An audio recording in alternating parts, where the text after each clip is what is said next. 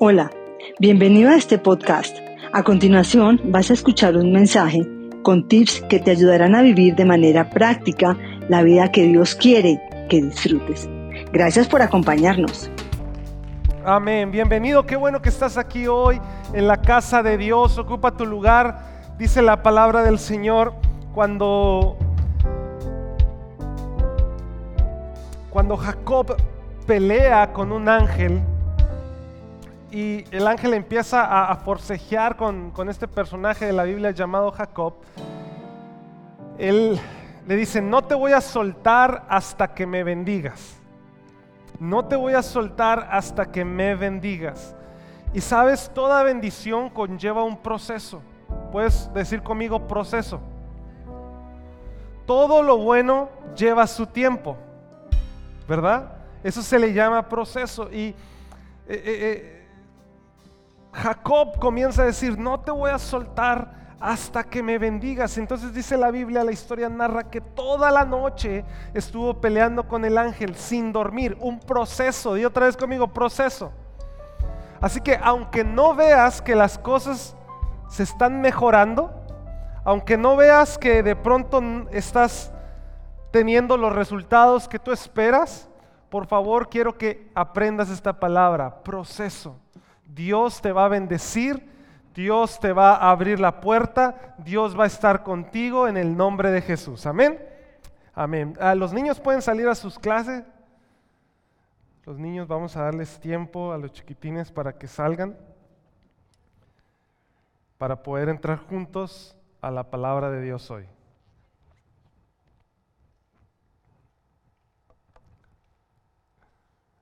Amén. Amén. Vamos a, hoy a estar dentro de la...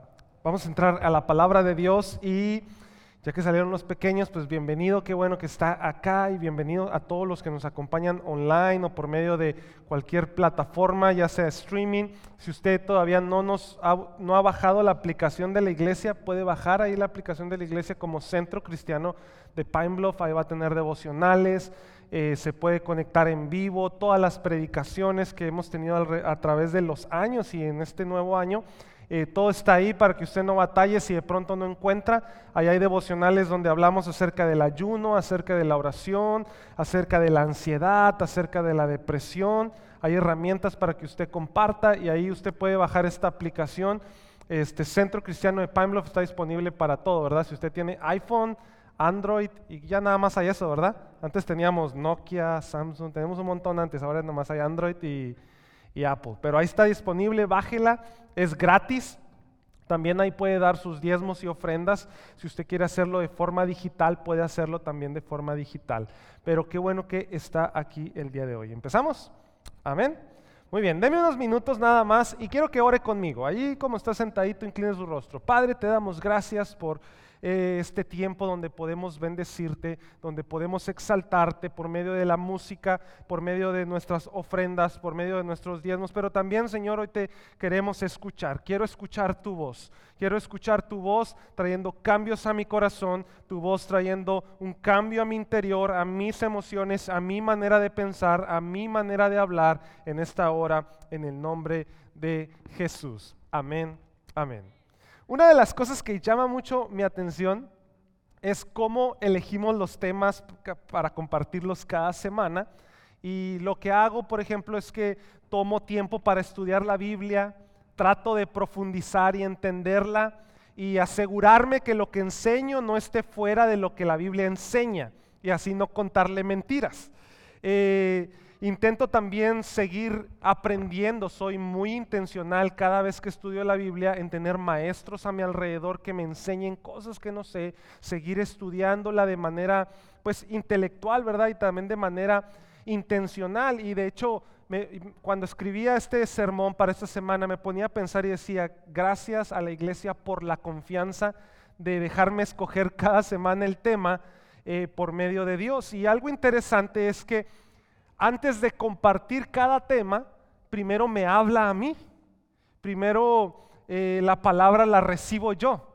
Entonces no es como que me paro acá a tirar pedradas, no, es primero recibo yo la pedrada, como quien dice, recibo yo la, y no, soy, no son indirectas tampoco, son directas que llegan a mi corazón, que llegan a mi mente por medio de la Biblia y, y esto toma mucho sentido en mí. Ahora, me he topado a veces que son temas que a veces me emociona hablar, si me das poquito más monitor nada más este, son temas que me emociona hablar y hay otras veces, te voy a ser súper sincero, son temas que no me emociona tanto hablar, porque son temas con los que a veces también yo lucho, pero obedezco la voz de Dios, obedezco su palabra y de esa forma intento yo que traiga cambios primero a mí, de una forma clara a mi mente, a mi corazón, a mis emociones, para poder hacer algo a través del Espíritu, de mis acciones. Ahora, eh, particularmente este tema no es algo que me gusta mucho hablar, y ahorita te voy a platicar por qué, pero vamos a hablar acerca del el perdón. ¿Les parece?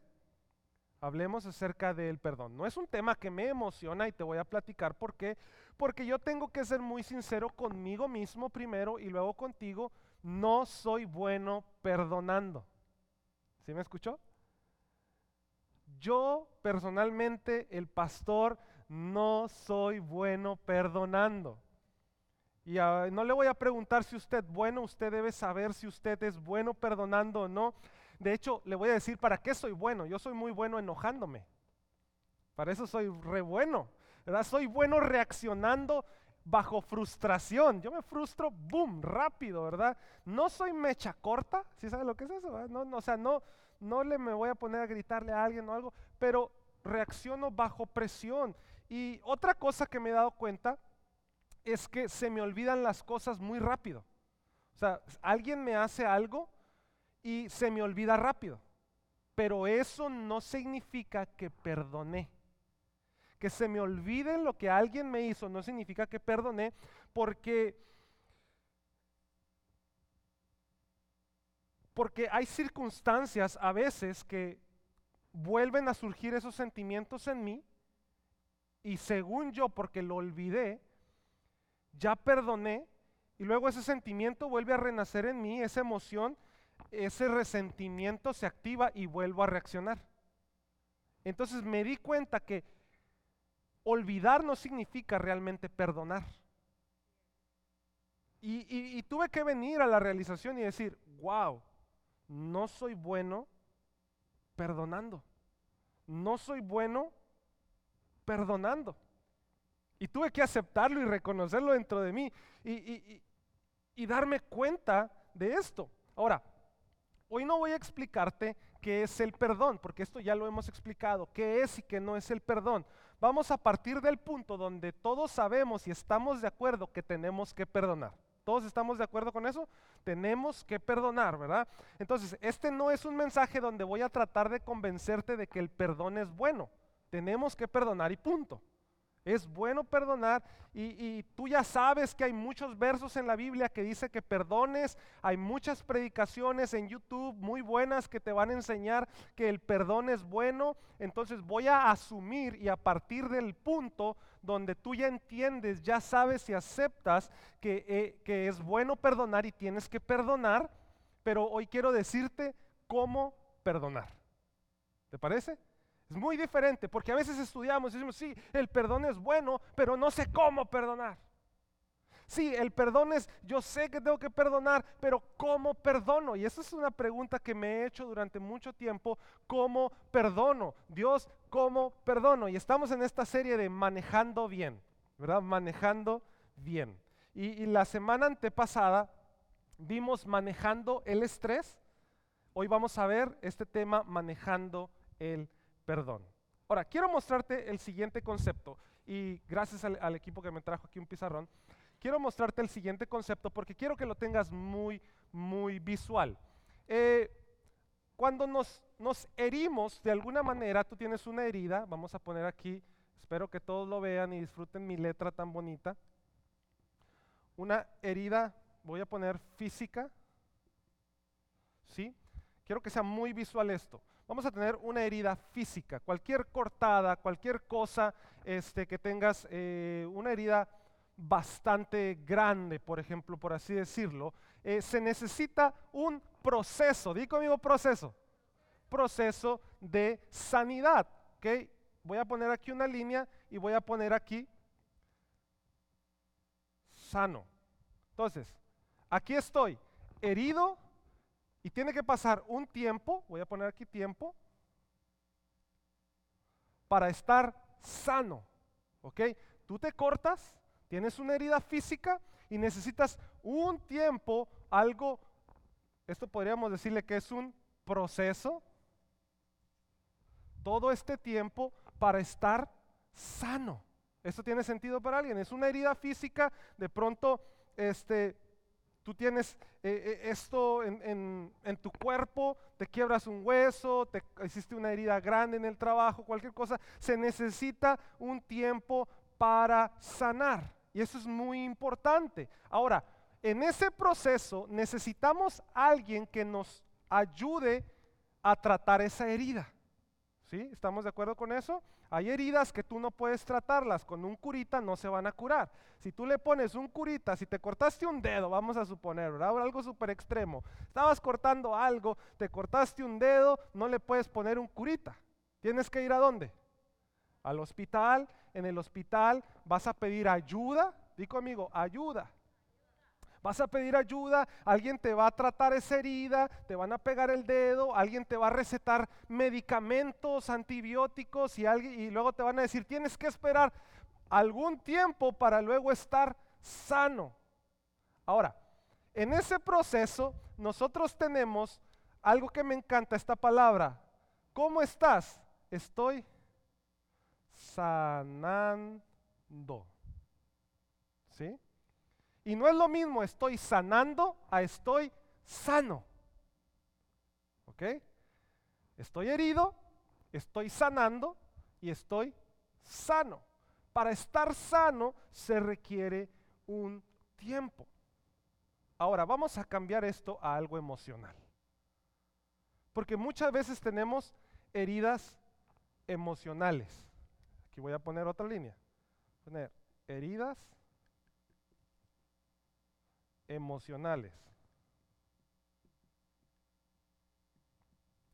Alguien te dañó, alguien te traicionó, alguien hizo algo muy malo en tu contra. Y entonces,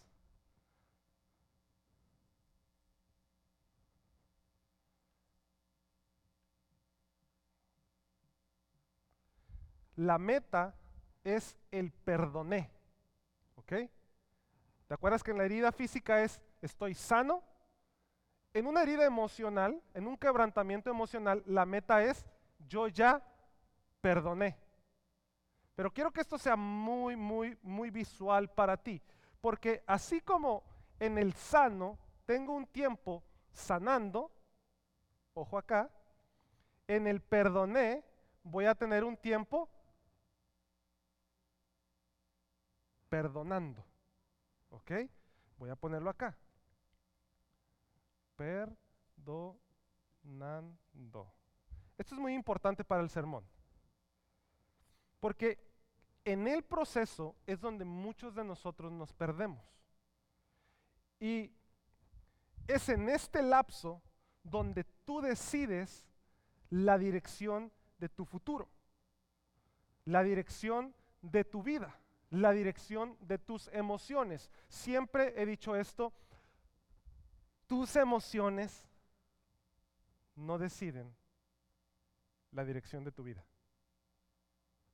Quiero que entiendas esto, por favor.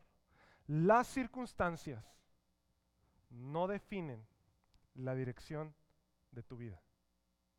Eres tú quien decide la dirección de tu vida, eres tú quien decide la dirección de tus emociones sin importar las circunstancias alrededor. Entonces, perdoné, sanar, es un destino, es una dirección.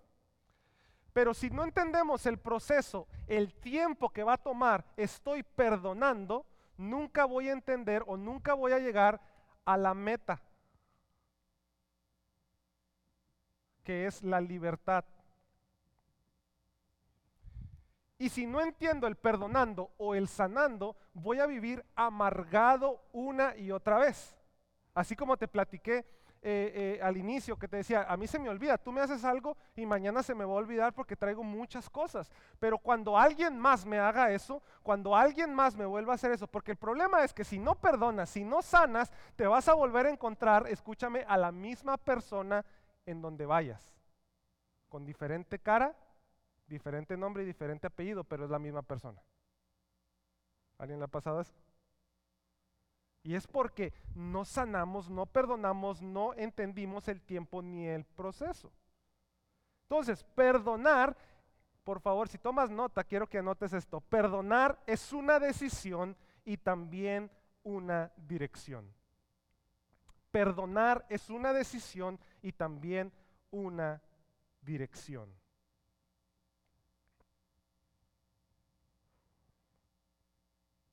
Porque cuando decides perdonar, decides atender la herida. Cuando decides perdonar, decides atender la herida para que puedas sanar y cerrar. ¿Cómo estás? Tal vez estoy herido emocionalmente, pero estoy perdonando porque me dirijo a la libertad. Tal vez esto me dañó, pero me voy a levantar y estoy en un proceso para estar sano y feliz. Estoy en un proceso donde mis emociones van a estar sanas y felices. Tal vez ahorita no lo estoy, pero quiero entender el proceso. Estoy sanando, pero también quiero estar perdonando. ahorita vamos a ver esto más, más a fondo. Entonces, quiero que leas conmigo Lucas capítulo 6, versículo 27. Lucas 6, 27. Y vamos a ver lo que Jesús acá nos, nos enseña. Lucas 6, 27 dice, a los que están dispuestos a escuchar, les digo, lo lee conmigo fuerte, amen a sus enemigos, hagan bien a quienes los odian, bendigan a quienes los maldicen y oren por aquellos que los lastiman. Quiero que lo lea otra vez conmigo, aunque no le entienda, ahorita vamos a entender esto, por favor. Dice, a los que están dispuestos a escuchar, les digo, amen a sus enemigos, hagan bien a quienes los odian, bendigan a quienes los maldicen, oren por aquellos que los lastiman. Ay, ay, ay, ay, ay, ¿verdad? Eso está interesantísimo. Jesús hablándole a sus discípulos. Escucha, cuando Jesús nos enseña algo en la Biblia es porque Él quiere que lo hagamos. Cuando Jesús en la Biblia se toma el tiempo de explicar es porque Él quiere que lo hagamos. Él hace esto, a esto se le llama teología, explicar lo que Dios quiere de tu vida que tú hagas. En otras palabras, no es que Jesús sea una persona mística y no entiende el plan de Dios. No, no, no. Eh, eh, Jesús, por ejemplo, te voy a enseñar esto. Jesús no nos dio instrucciones de qué hacer cuando camines en el agua. ¿Ok? Jesús caminó en el agua porque Él es Jesús. Entonces él caminó en el agua y no nos dijo, miren, cuando caminen en el agua, hagan esto. O para caminar en el agua, hagan esto. Y ahí andamos nosotros queriendo caminar en el agua. No, no dejo. ¿Por qué? Porque a Jesús no le interesa que tú hagas eso. Jesús no nos dejó instrucciones para decir, miren, cuando vayan a las bodas, agarren agua y la transforman en vino como yo. Amén. No dejó instrucciones para eso. ¿Por qué? Porque a Él no le interesa que tú andes cambiando agua en vino. ¿Ok? Estaría padre, sería un negociazo, la verdad, pero no, no nos dejó instrucciones para eso. Ahora, los cristianos, por favor, escucha, andamos buscando señales, andamos buscando prodigios, pensando que así vamos a demostrar el poder de Dios. No, olvídate de eso. Jesús no quiere que tú seas milagroso y andes haciendo señales caminando por el agua, Él no dejó instrucciones para eso. Jesús nos enseñó a ser mansos y humildes y no a ser milagrosos. El cristianismo se abarata cuando buscamos señales pasajeras en lugar de mostrar la única señal que es atemporal, que es amar a tu prójimo. Y es la única señal que los cristianos batallamos más para hacer.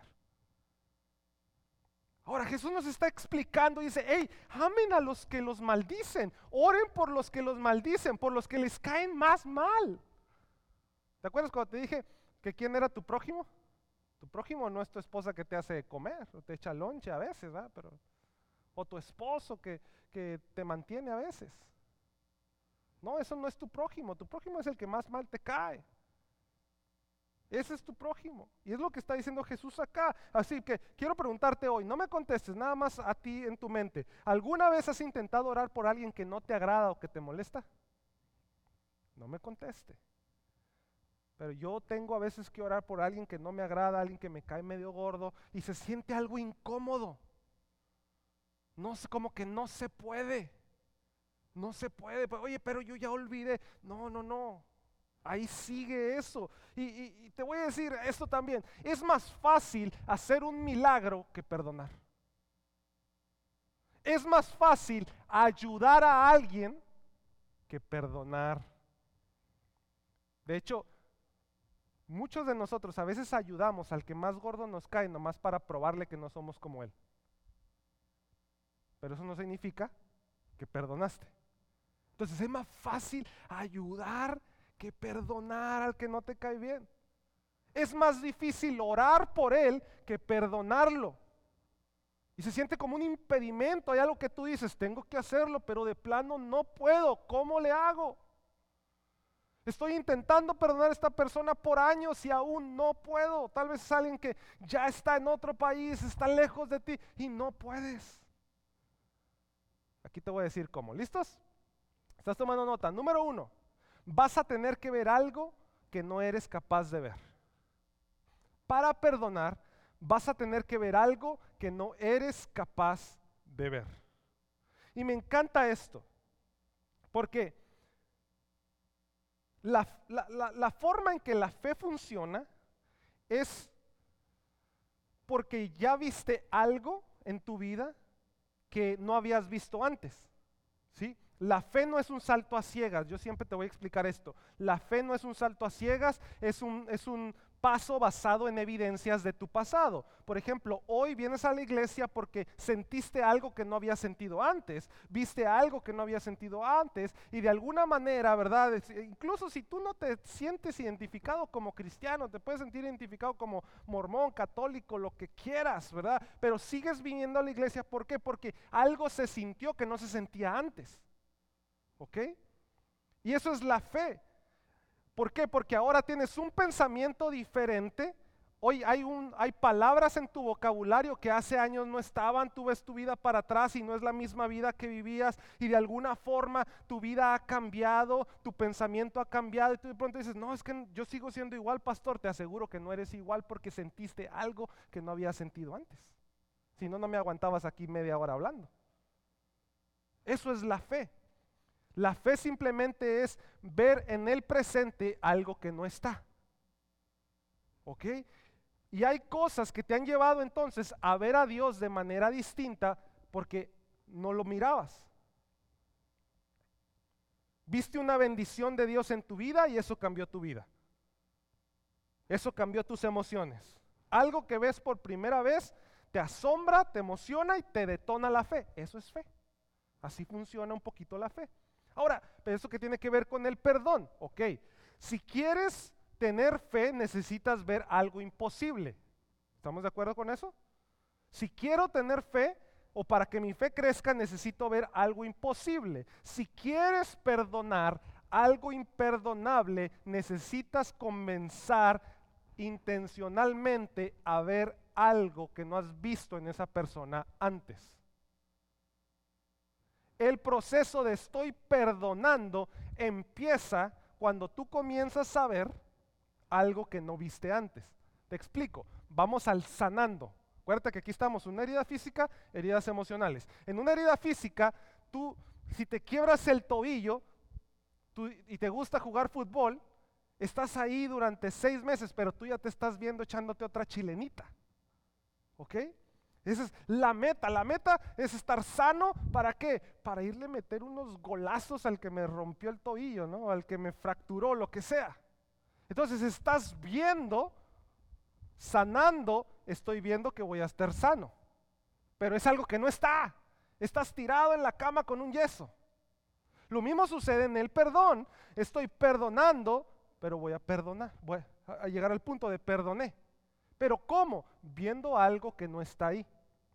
Ahora me encanta esto porque Jesús en Lucas 23 nos dice lo siguiente, Jesús está en la cruz siendo clavado, ya clavado con la corona de espinas, ya había sido latigado, casi está en las, sus últimas palabras, Jesús en la cruz del Calvario, morido, eh, molido por nuestras rebeliones, por nuestros pecados, y él grita, Padre, perdónalos porque no saben lo que hacen.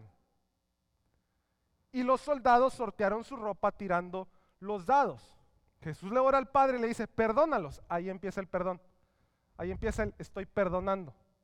Perdónalos. Ahora quiero que veas esto con los lentes de Lucas 6 cuando Jesús dice, oren por sus enemigos. ¿Ok? Jesús nos explica, nos dice, oren por sus enemigos, bendigan a los que los persiguen y luego lo tenemos en la cruz del Calvario pidiendo perdón por los romanos que lo estaban crucificando. Pero me encanta porque dice, perdónalos porque no saben lo que hacen. Jesús está viendo con sus ojos normales algo que los demás no están viendo en ellos mismos. ¿Ok? Ahora te explico esto un poco más despacio.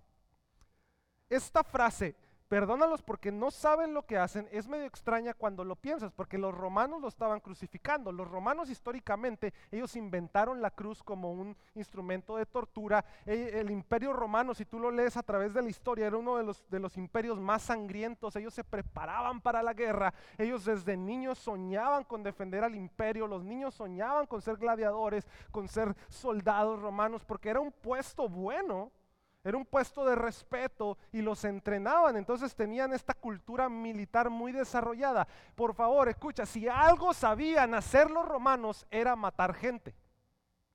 Y tenemos a Jesús diciendo, perdónalos, porque no saben lo que hacen. ¿Me está siguiendo? Los romanos sí sabían lo que estaban haciendo, pero ignoraban a quién se lo estaban haciendo. Los romanos sí sabían crucificar gente. Jesús no fue el primero.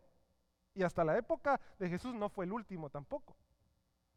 Aún varios apóstoles, según la tradición, eh, fueron crucificados también. Entonces los romanos sí sabían lo que estaban haciendo, pero ignoraban lo que estaban haciendo, ignoraban un punto de lo que estaban haciendo. Jesús no vio lo que ellos sabían, Jesús vio en ellos lo que ellos ignoraban. No vamos lejos. Jesús perdona a Pedro. Pedro lo niega. Pedro, me encanta porque Jesús estaba mostrando y diciéndoles, mire muchachos, vine a dar mi vida por ustedes, me van a crucificar, pero yo al tercer día voy a resucitar. Y Pedro le dice, no, Señor, que eso no te pase. Y Jesús le dice, aléjate de mí, Satanás. ¿Cómo que aléjate de mí? Yo voy a estar contigo, Señor, le grita el Pedro. Y luego le dice Jesús, no, mira, antes de que cante el gallo, tres veces me vas a negar. Antes de que cante el gallo. Y luego Jesús está, Pedro lo niega y Jesús en la cruz. Perdona a Pedro porque no sabe lo que hace. Pedro sí sabía, hasta le dieron la hora. Si a mí Jesús me hubiera dicho, antes de las 5 de la mañana me vas a negar, oye, yo me hubiera ido a dormir y me hubiera encerrado para no negar a Jesús. Me dicen, son las, ya, yo voy a salir muchachos como a las 7 de la mañana, ya que haya cantado todo el montón de gallos. Yo me aseguro de eso, pero no, Pedro estaba ahí negando a Jesús, aun cuando Jesús le dijo la hora y el momento en que lo iba a negar. ¿Sí me estás entendiendo? Pedro sabía lo que estaba haciendo, pero ignoraba lo que estaba haciendo. Y Jesús le dice, Jesús estaba viendo en Pedro algo más. Los fariseos. A veces les echamos la culpa. Y sí, hay cosas raras en ellos, hay cosas extrañas en ellos, pero si nos acercamos un poco a ellos, vamos a ver que lo único que querían era proteger lo que ellos conocían como correcto. Lo único que ellos era proteger la ley de Moisés, lo que era sagrado para ellos, lo que era santo para ellos, que se les había dado y había funcionado en un tiempo. Y aquí está este Jesús haciendo sacrilegio ante todo lo que ellos pensaban que era santo. Perdónalos porque no saben lo que hacen.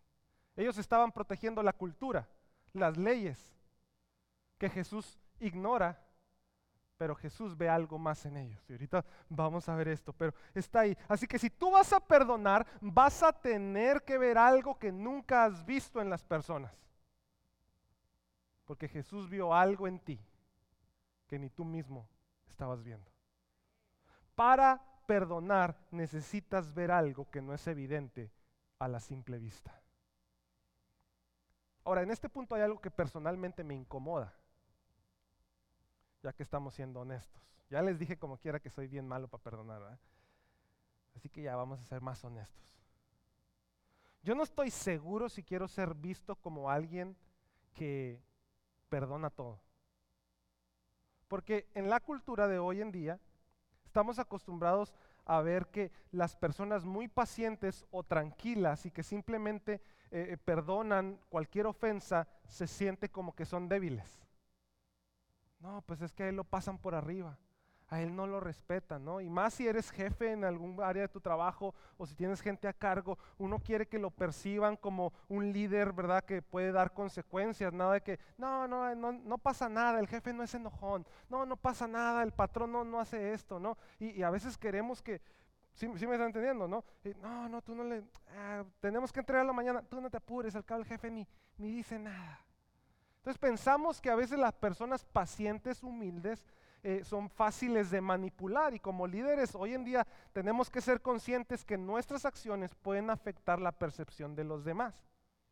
Entonces, perdonar, al final la meta, pastor, eso me puede hacer ver débil. Aún en una sociedad que hay muchas personas allá afuera buscando sacar provecho de, de otras personas. Entonces, ¿cómo le hago?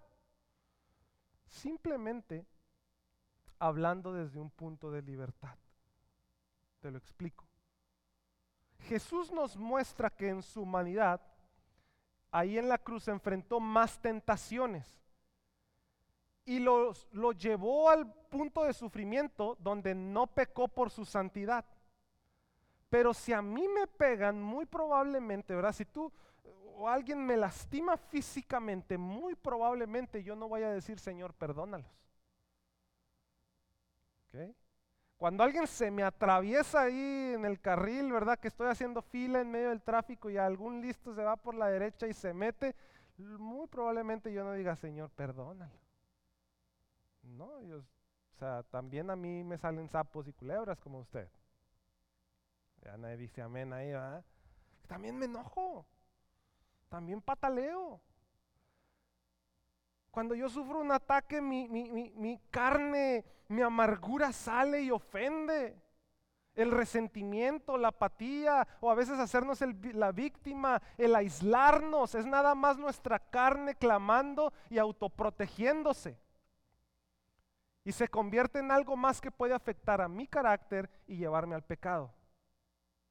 Pero mira, Jesús en su momento más oscuro, estando ahí crucificado, grita, perdónalos porque no saben lo que hacen.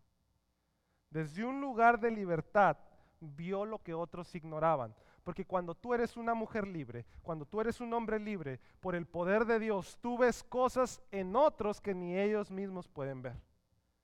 Y ahí empieza el estoy perdonando. No el perdoné, no el estoy sano, el estoy perdonando. Estoy sanando. Ahorita te voy a explicar un poquito más, ¿ok? Número dos, la amargura no es armadura. La amargura no es armadura.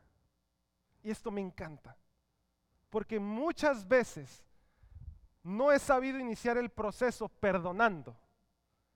Y hay algo que yo me autoprotejo. Ahora, voy, simplemente dije armadura porque rimaba con, amargura, ¿verdad? Esto estaba muy padre. Pero no tiene que ser la amargura, porque muchas veces de aquí, cuando yo no empiezo el proceso, yo no empiezo el proceso, por ejemplo, en una herida física, cuando tú no empiezas el proceso correcto, ¿qué hay? Alguien que me diga, infecciones. ¿Sí? ¿Qué más? Dolor. ¿Qué más? Mareos. Fiebres. ¿Qué más? Vómito. Ahí le podemos seguir, ¿verdad? Cuando tú no empiezas el proceso de sanación en una herida física y, al final de todo esto, ¿qué? Hasta te puedes morir, ¿no? ¿Sí? ¿O estoy diciendo mentiras? En una herida emocional, cuando tú no empiezas el proceso de perdonando, ¿Qué crees?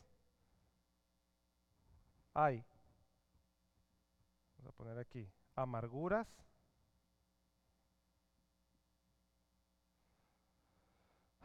me hago la víctima de todo. Este, ¿qué más? Indiferencia. Eh, apatía. Uno anda bien contento, vaya, con una persona que no está, toda dañada emocionalmente. ¿viste esto? Eh, nada está bien para esas personas. Todo está mal, todos están mal. ¿Verdad? Nomás lo que ellos dicen piensan que está bien. Amén. Si conoce a alguien o no conoce a alguien, ¿no? No, no se codeen. Empieza, empieza esto. Y el problema, por favor, acá mírame. El problema es que si esto no tratado nos lleva a la muerte, ¿a dónde crees que te lleva esto? A la muerte emocional. Y ay, traen, había una canción viejita que se llamaba Cara de Limón. Y yo, y yo decía, mi papá la escuchaba y yo decía, pero ¿por qué la cara de limón? No, pues ahora ya que tengo 35 años me doy cuenta también que si no me pongo listo a tratar las heridas, voy a andar de cara de limón. Amén. Entonces la amargura no es amargura, no es, no es armadura. La amargura no es armadura. Si tú crees que la amargura te va a mantener a salvo de lo que te puede lastimar, estás creyendo una mentira esclavizante. Desde un lugar de libertad no te amargas, sino que ves una esperanza para el futuro, para ti y para los demás. Jesús con una corona de espinas, le habían estirado la barba, con los que le pusieron clavos, no dejó que la amargura afectara su reacción. No dejó que el dolor, pero me duele, pastor. Yo entiendo, a mí también me han lastimado y he reaccionado mal y eso me ha llevado a la amargura, me ha llevado a hacerme la víctima, me ha llevado a aislarme. Y no ha terminado bien, pero Jesús en la cruz, Él grita, perdónalo porque no saben lo que hacen. Porque estaba enfocado en su propósito. El camino del perdón, el proceso del perdón es dirección. Mira, Jesús en todas sus acusaciones guarda silencio. Cuando lo estaban juzgando y, le, ponían eh, cosas negativas, lo acusaban con mentiras, él guardaba silencio. Cuando lo acusaban, lo golpeaban, él guardaba silencio. Cuando le estiraban la barba y se la sacaban, se la arrancaron, él guardaba silencio. Cuando lo escupían, él guardaba silencio. Entonces, pastor, entonces no podemos defendernos. Sí puedes confrontar y te voy a explicar cómo. Hubo un tiempo donde Jesús no guardó silencio.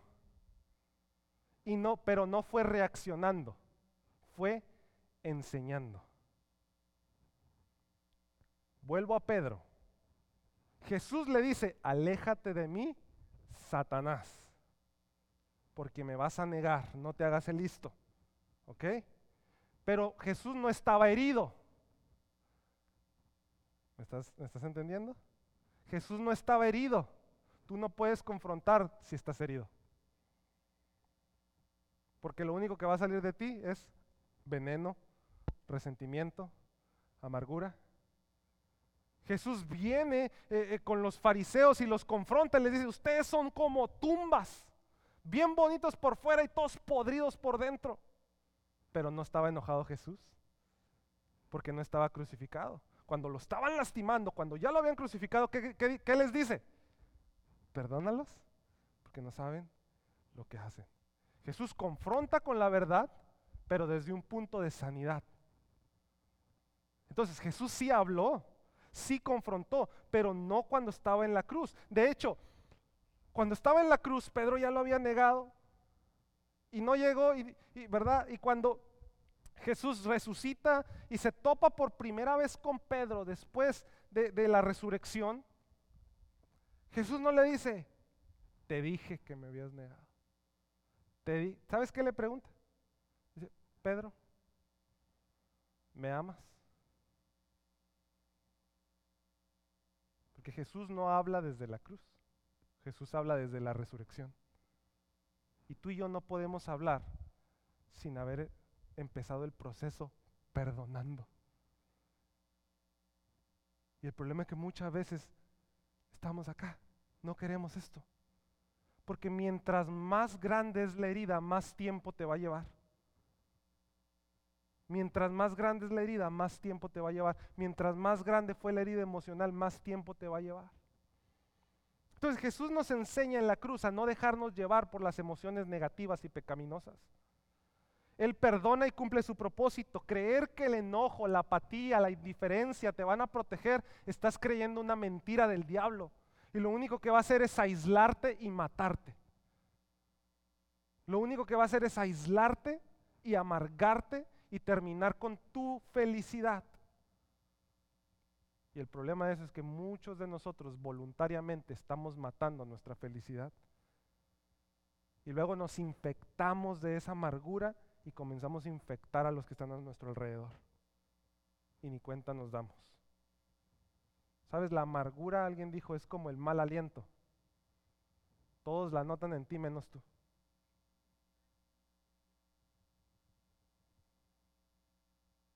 Es tiempo de comenzar el proceso. Amén. Número tres, y con eso termino. Entonces, ¿cómo sé si ya perdoné a alguien? ¿Cómo sé si ya perdoné a alguien? Esa es una buena, buena pregunta. A mí me han dañado. Hay líderes de los cuales yo esperaba y me han defraudado. Hay personas de las cuales yo he depositado mi confianza y la han traicionado.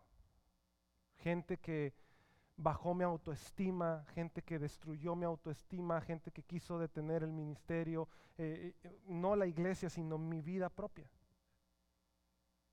Y hay personas que realmente han lastimado mi, vida y honestamente me pregunto muchas, muchas veces, ¿cómo voy a saber si realmente ya los he perdonado? Porque aquí hay un punto interesante. Aunque no me caen bien y no tengo ningún deseo de tenerlos cerca, cerca de mí, estoy en un proceso perdonando. Lo voy a decir otra vez. Aunque no me caen bien y no quiero que estén cerca de mí, estoy en mi proceso perdonando. Sin embargo, pensaba, si el final del perdón implica tener que tomarme un café con estas personas y volver a ser cercano con ellos, ¿te soy honesto? Entonces no quiero llegar a esa meta. ¿Alguien me está entendiendo? Si el final del perdón es que vuelva a ser best friend forever con esta persona, ese es el final del perdón y esa es la seña del perdón. No quiero perdonar. No, no quiero llegar ahí.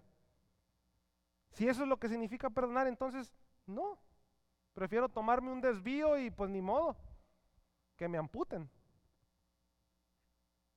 ¿Verdad? Por la infección.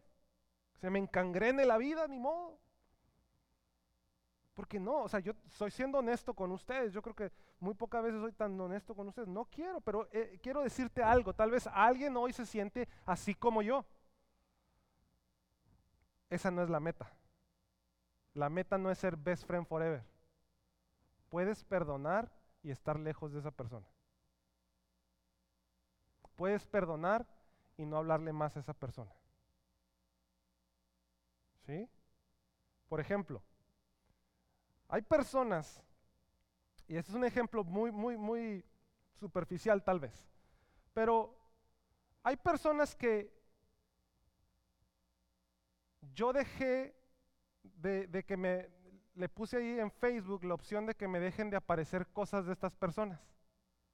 No las bloqueé porque tengo mucha clase, ¿verdad? no voy a bloquearlas. Si ellos lo hacen, que lo hagan. Simplemente hay una opción donde no quieres, o sea, no las bloqueas, sino que no quieres que te aparezcan cosas. No me juzgue, ¿ok? Porque si, si, si usted no lo ha hecho es porque ni sabía que eso existía. Así que, así que sí hay, sí se puede, ¿no? Ahorita van a ir todos a buscar cómo. Entonces, mire, no, yo no voy a hacer eso. Yo no voy a andar bloqueando gente. Usted también ese su, decimos en México, ese su taco. O sea, usted también échele crema a los tacos. No los bloquee. Simplemente esa no es la meta. La meta no es ser. ¿Sabes cuál es la meta? La libertad propia. Yo estoy sano. Yo estoy libre. Yo perdoné. Entonces, ¿cómo sé que perdoné? Nada más cuatro cosas que pueden ayudarte a saber si ya perdonaste. Número uno, la ofensa con el tiempo se convierte más en un punto de referencia que en un punto de dolor. Yo sé que pasé esto, porque a veces estamos eh, eh, aquí, ¿no? En este punto, y pasaron dos meses, dos meses, y recuerdas algo y te pones a llorar. Recuerdas algo y te enojas. ¿Recuerdas algo? Y no, por favor, esto no es malo. Simplemente estás en tu proceso, tienes una recaída en tus emociones. Tienes eso y comienzas otra vez ahí con esas emociones negativas, a lidiar con la tristeza, a lidiar con el enojo. ¿Por qué? Porque estás en tu proceso. Lo dije hace un momento, heridas grandes requieren tiempo grande para sanar. Pero la meta es perdoné. Estoy sano. Entonces, tal vez estás aquí y recuerdas si te duele, luego estás aquí y te das cuenta que, que ya son seis meses si quieres, y te das cuenta que ya no sientes lo mismo. Duele, pero ya no sientes lo mismo. Y después estás aquí y platicas esto y, y hasta consejo das. Fíjate que pues yo hice esto y lo otro, y, y empieza a platicar tu situación, pasé por esto, atravesé este dolor, y hoy estoy bien, ya perdonaste. Ahí está una seña de que ya perdonaste. Entonces la ofensa con el tiempo se convierte más en un punto de referencia que en un punto de dolor. Dos, la venganza o el desquite no son tu prioridad. Vas a saber que ya perdonaste cuando ya no te quieres desquitar. Ahora, si a ti te hirieron y quieres desquitarte, te entiendo, es normal. Pero vas a saber que ya perdonaste cuando ya no me quiero desquitar. Pero si todavía pienso en eso y lo quiero matar y lo quiero ahorcar y quiero ponerle unos sopapos a uno que otro, todavía no he perdonado. Todavía no estoy en el punto de libertad. Número tres, hay congruencia con lo que dices y lo que sientes. Porque a veces te preguntan, ¿y cómo estás? Estoy bien, pero por dentro se te hacen las tripas bolitas, ¿no? Piensas en esa persona y, ¿y cómo estás con esta persona? No, pues ya lo pasado, pasado, ¿verdad? Diría que ya olvidé, ya olvidé y nada que no has olvidado. Entonces, tienes que tener congruencia. Cuando dices, no, pues ya lo pasado, pasado, que no sientas ahí ni, ni nervios, ¿no? Ni, ni las lombrices que se revuelcan ahí. No, que tiene que tener congruencia con lo que dices. Y número cuatro, sé que ya perdoné. Y esta es la más difícil. Cuando acepto que Dios ama a esa persona igual que me ama a mí. Quiero preguntarte algo. Y quiero que seas bien honesto y levantes tu mano o digas amén. ¿Cuántos quieren que Dios multiplique su dinero? ¿Sí? Sea honesto. ¿Cuántos, es una pregunta honesta. ¿Cuántos quieren que Dios multiplique su dinero? ¿Cuántos quieren que Dios les dé bendiciones materiales? ¿Sí? ¿Cuántos quieren que Dios les dé un mejor carro? ¿Cuántos quieren tener menos deudas? ¿Cuántos quieren tener una mejor casa sin tanta deuda? Amén. ¿Cuántos quieren que Dios haga eso por ustedes? Amén. Son preguntas válidas y Dios quiere hacerlo. ¿Cómo sé que ya perdoné? Cuando sé y acepto que Dios quiere multiplicar el dinero del que me ofendió también. Aunque no digan amén. ¿Cómo sé que ya perdoné a esta persona? Cuando sé que Dios quiere darle un mejor carro a la persona que me lastimó. ¿Cómo sé que ya perdoné? Cuando acepto que Dios quiere tratar bien a esa persona. Igual que yo quiero que Dios me trate a mí y Dios quiere tratarme a mí. La meta es la libertad. Pero si tú piensas ahorita, ¿verdad? Ahorita te estoy diciendo eso y piensas en esa persona, en esa familia, en ese jefe, en ese comadre, compadre, tío, tía, suegro, cuñado, lo que sea, piensas en esa persona y en lugar de decir, Dios también lo quiere bendecir, que lo bendiga, te enojas y, te hace sentir enojado. Hay un problema ahí de falta de perdón. La falta de perdón afecta a tu persona mucho más de lo que crees. Te quita la habilidad de descansar. Te drena las energías. Afecta tu, tu visión del mundo. Piensas que todo el mundo está en tu contra, todo el mundo está mal. Ves a todos mal, todos tienen doble intención. La tierra es plana porque todos dicen que es redonda. Y no te permite disfrutar amistades reales. Pero mi capacidad de perdonar tiene que ver con la forma que extiendo gracia. A veces notamos que las personas no sienten remordimiento y con esto quiero terminar, ponte de pie. Porque el otro día alguien me decía, pastor, pero yo quiero perdonar, pero veo que esta persona que me lastimó no, no siente remordimiento por lo que me hizo. Entonces batallo para empezar mi proceso de perdonarlo. Lo veo que no siente remordimiento por sus acciones.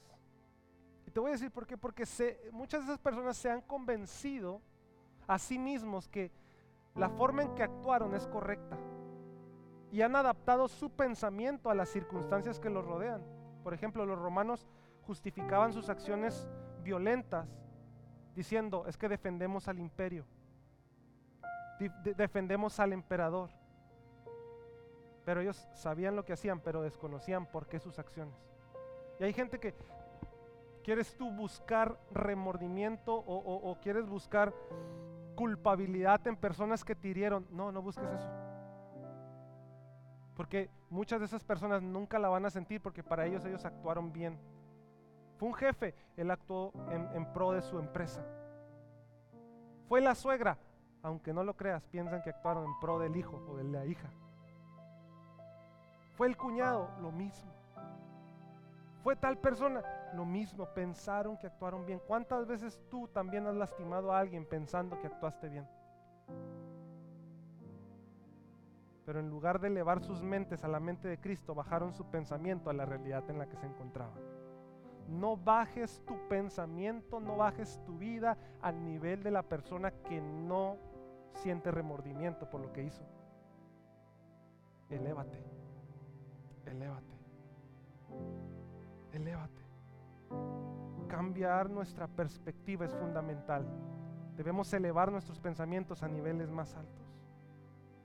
Isaías 55:8 dice, mis pensamientos no se parecen nada a sus pensamientos y mis caminos están muy por encima de lo que pudieran imaginarse. Esto no es Dios diciendo, yo estoy más alto, esto es Dios diciendo, te invito a que vengas conmigo.